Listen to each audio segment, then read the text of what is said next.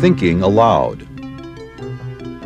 Conversations on the leading edge of knowledge and discovery with psychologist Jeffrey Mishlove.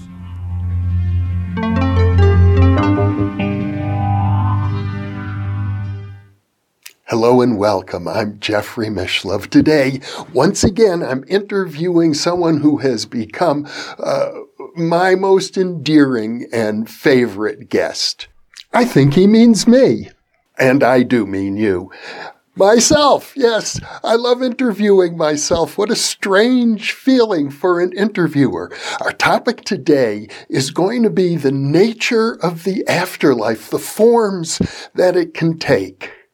And I would imagine uh, to begin with, the first question is, why would you even want to address this subject? You're not dead yet. That's right. I'm very much alive, just as, as you are. And yet, at the same time, let me propose, let me postulate that we are all both dead and alive at the same time. How can that be? It's like this. We partake in the great consciousness, the consciousness that Schopenhauer described as the one mind that sees through the eyes of every living creature. It's the consciousness of oneness that all the mystics in every culture have described. And that consciousness is both awake and asleep, dead and alive here and there, past and future, all the opposites are reconciled in that one consciousness. And we partake of it because without that, we wouldn't exist at all. Well, you're getting down to the bedrock here, aren't you? And, and the interesting thing is, of course, how do we go from this unique skin encapsulated ego that we experience ourselves to be all the time to this sense of one cosmic consciousness. That indeed is the mystery, and it is the mystery that we will address in our discussion today. But let me be very clear about one crucial point this is a vast, vast subject. I could talk for days about it endlessly, not, not just days, for tens of thousands of years. This conversation will go on and, and in truth has been going on since the very earliest inklings of humanity, uh, prehistorical humanity. This has been a, a discussion amongst people. And I'm going to try and address it in, in a few minutes. Let's begin uh, by talking about uh, one person who has been our, my, and your intellectual hero, William James it's good you mentioned William James because he certainly addressed this topic. And furthermore, there's another wrinkle in this story because it has been suggested, and I have denied, that I am the incarnation of William James. It was suggested first by Walter Semkiw. It's been even written up in his book, uh, Return of the Revolutionaries. But uh, Walter was kind enough to admit in that book that while he postulates this, he acknowledges acknowledges that I don't agree with it. And he points out that William James wouldn't have agreed with it either. And yet there were a few telling things. For example, I happen to own the uh, website, williamjames.com. I got it in the early days of the internet when this sort of uh, acquisition was possible. And uh, there are other, there's a whole series, I think we'd have to call them synchronicities that talk about my connection with William James. So the intriguing thing here is, let's take as a given, I'm somehow connected to William James. We both had a fascination with the question of life after death, with the question of our paranormal, or as James liked to say, supernormal abilities. And there's the uh, question of, well, just how are we connected? Is it possible, for example, that uh, one great soul, such as William James undoubtedly was, can be merged into the cosmic reservoir that he referred to. The cosmic reservoir, the one universal mind. At death, a, great soul can merge into that reservoir and be divided into, let us say, a million other pieces that get spread around. And you see, we're all facets of that one great mind, if we're to believe the mystics, and I do. We're all facets of that one consciousness. We are all, to use the words of Joseph Campbell, we are each of us, each and every one of us, a mask of God. And uh, when Jesus, for example, said, What you do to the least among us, you do to me, would be literally true in that sense. Not only the least among us, but the greatest among us are all different masks of the one universal consciousness. Now, after death, what becomes of our egos? And uh, even more, how is the individual ego connected to the greater consciousness? Well, I know the connection of the individual ego to the greater consciousness is one that I've addressed in earlier in presence monologues, and I like to cite uh, my a mentor, a, man, a very beloved mentor, Arthur M. Young, who used to say that it's the realm of mythos, the archetypal realm that connects the individual ego to the, to the undivided oneness of consciousness. It's through, you could say, the, the symbols, the myths, the stories that we tell ourselves. These stories ultimately connect us to the one truth, but that's not quite the same as getting to the many possibilities that exist for what we would call the afterlife.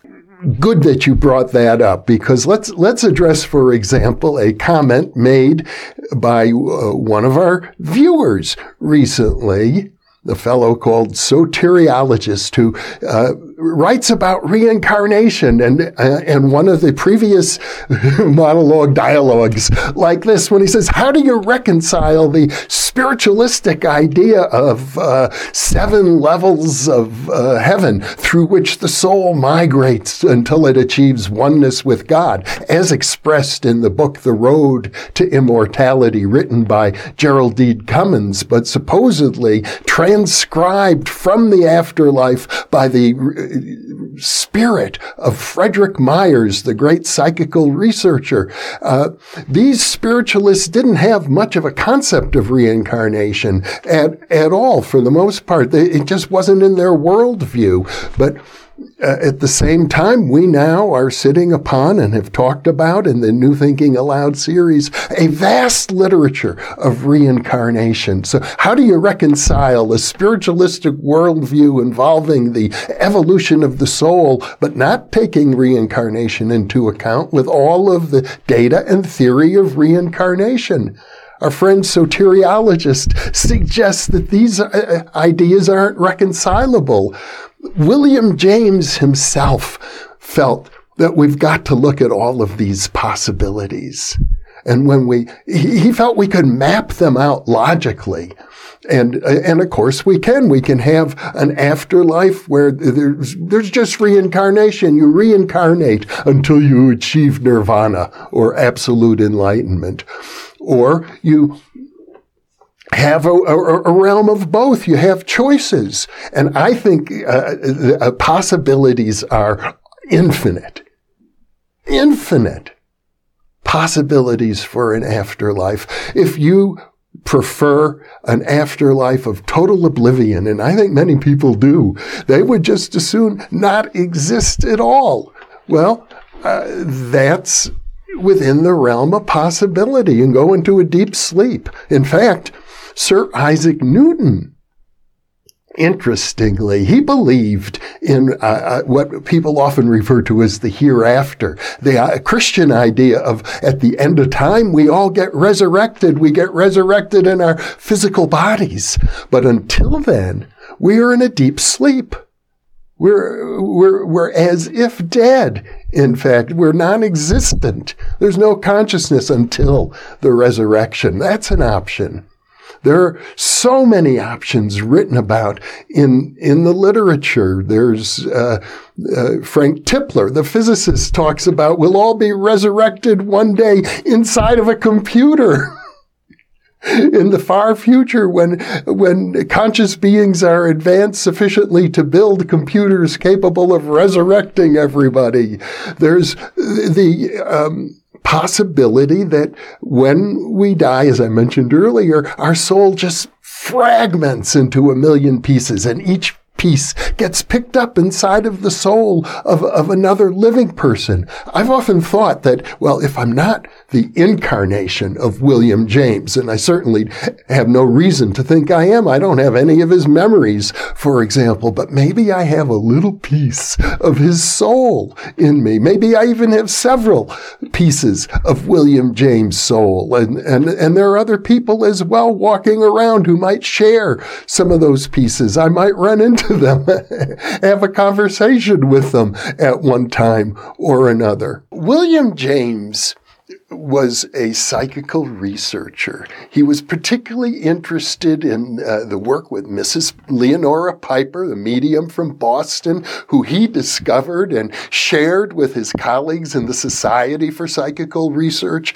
There's a vast literature on uh, seances with Mrs. Piper, and he tried to make sense of them all. What what did he come up with in, in those sessions? Very important question because William James uh, uh, was a very thoughtful man, a brilliant thinker, and he confessed that that he had many different moods about this. Uh, there were times when he found the idea of survival absolutely repugnant. He was trained as a scientist. He was a medical doctor, amongst other things, although he never practiced medicine. But he, he had within him the materialistic sense that was so dominant in the 19th century in which he lived most of his life. And, and so the notion of, of, of survival, especially for a professor at Harvard University, for the founder of American experimental psychology, it was uncomfortable for him.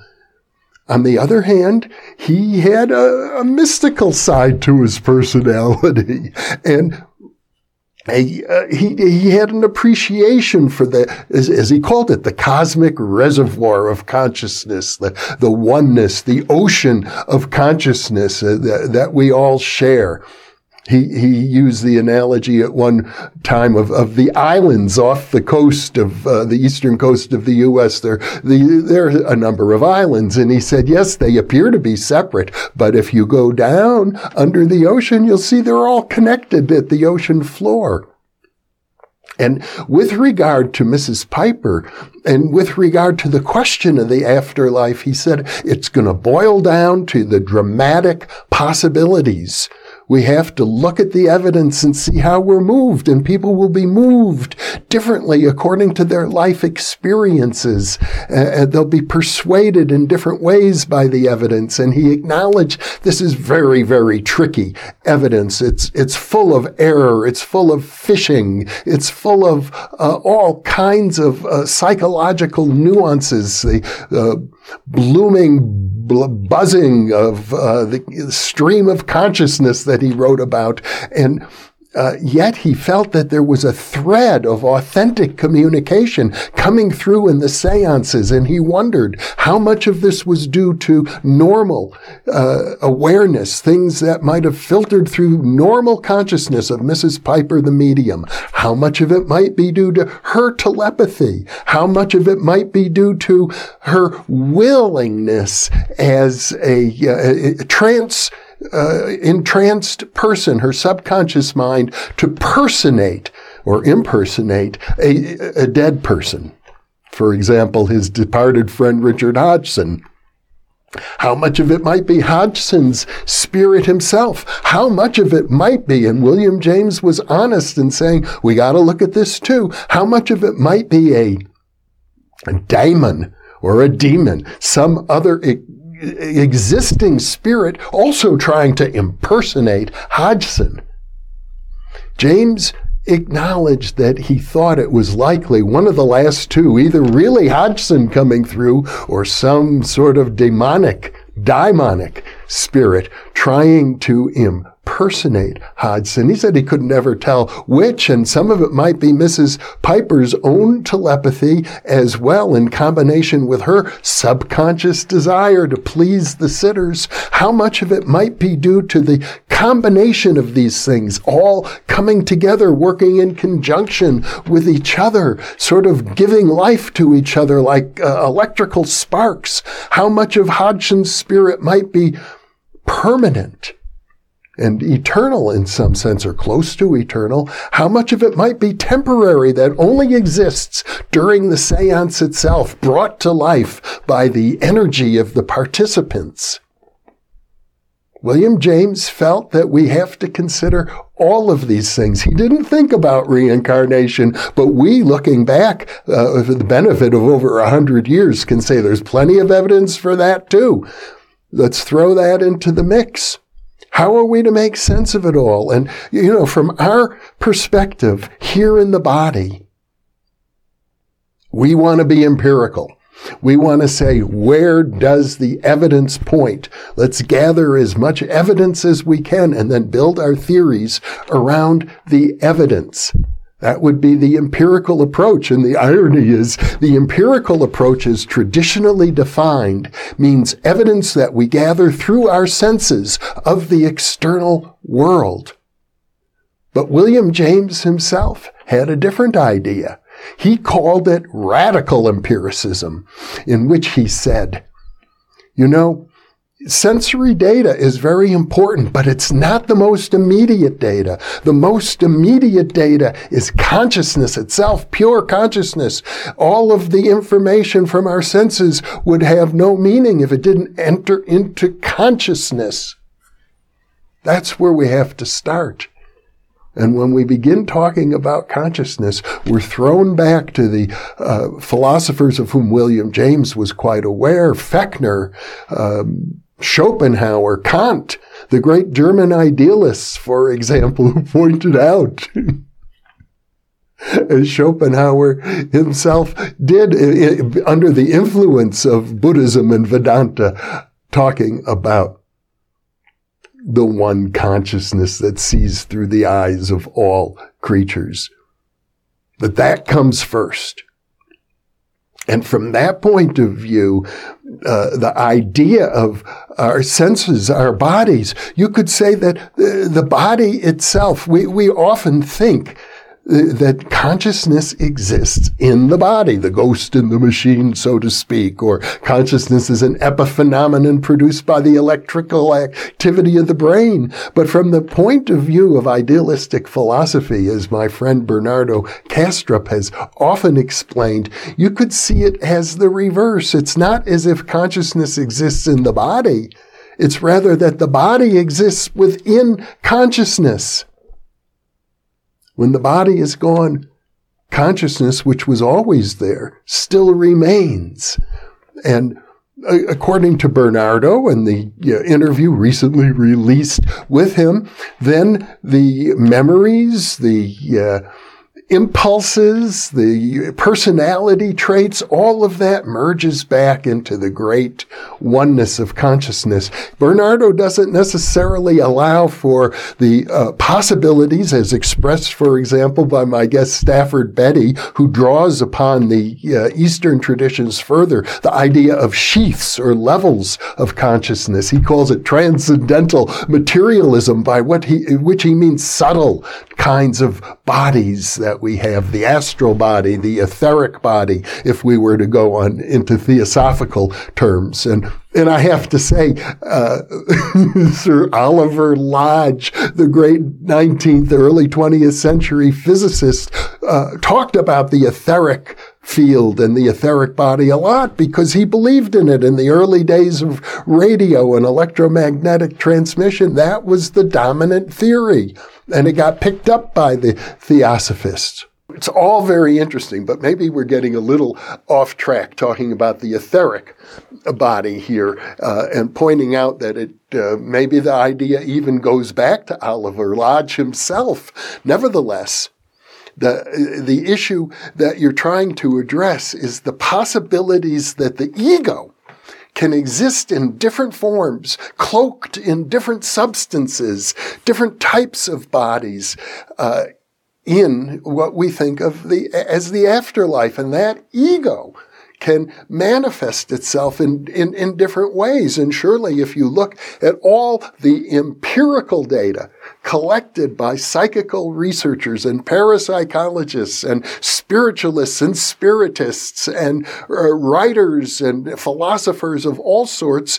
points to many sorts of manifestations that suggest different forms in which egos of deceased people, of discarnate individuals seem to persist. Yes, that is exactly right. And William James then uh, calls upon us to have a very sophisticated map in mind about how all of these possibilities can be reconciled somehow in a cognitive conceptual system. And, and that is our challenge considering that we really aren't going to go on for 10,000 years about this topic, we, we may have reached a, a good stopping point here to uh, consider. There's a lot to ponder for each and every one of us. So let me thank you for being with me. And for those of you listening or watching, thank you for being with us.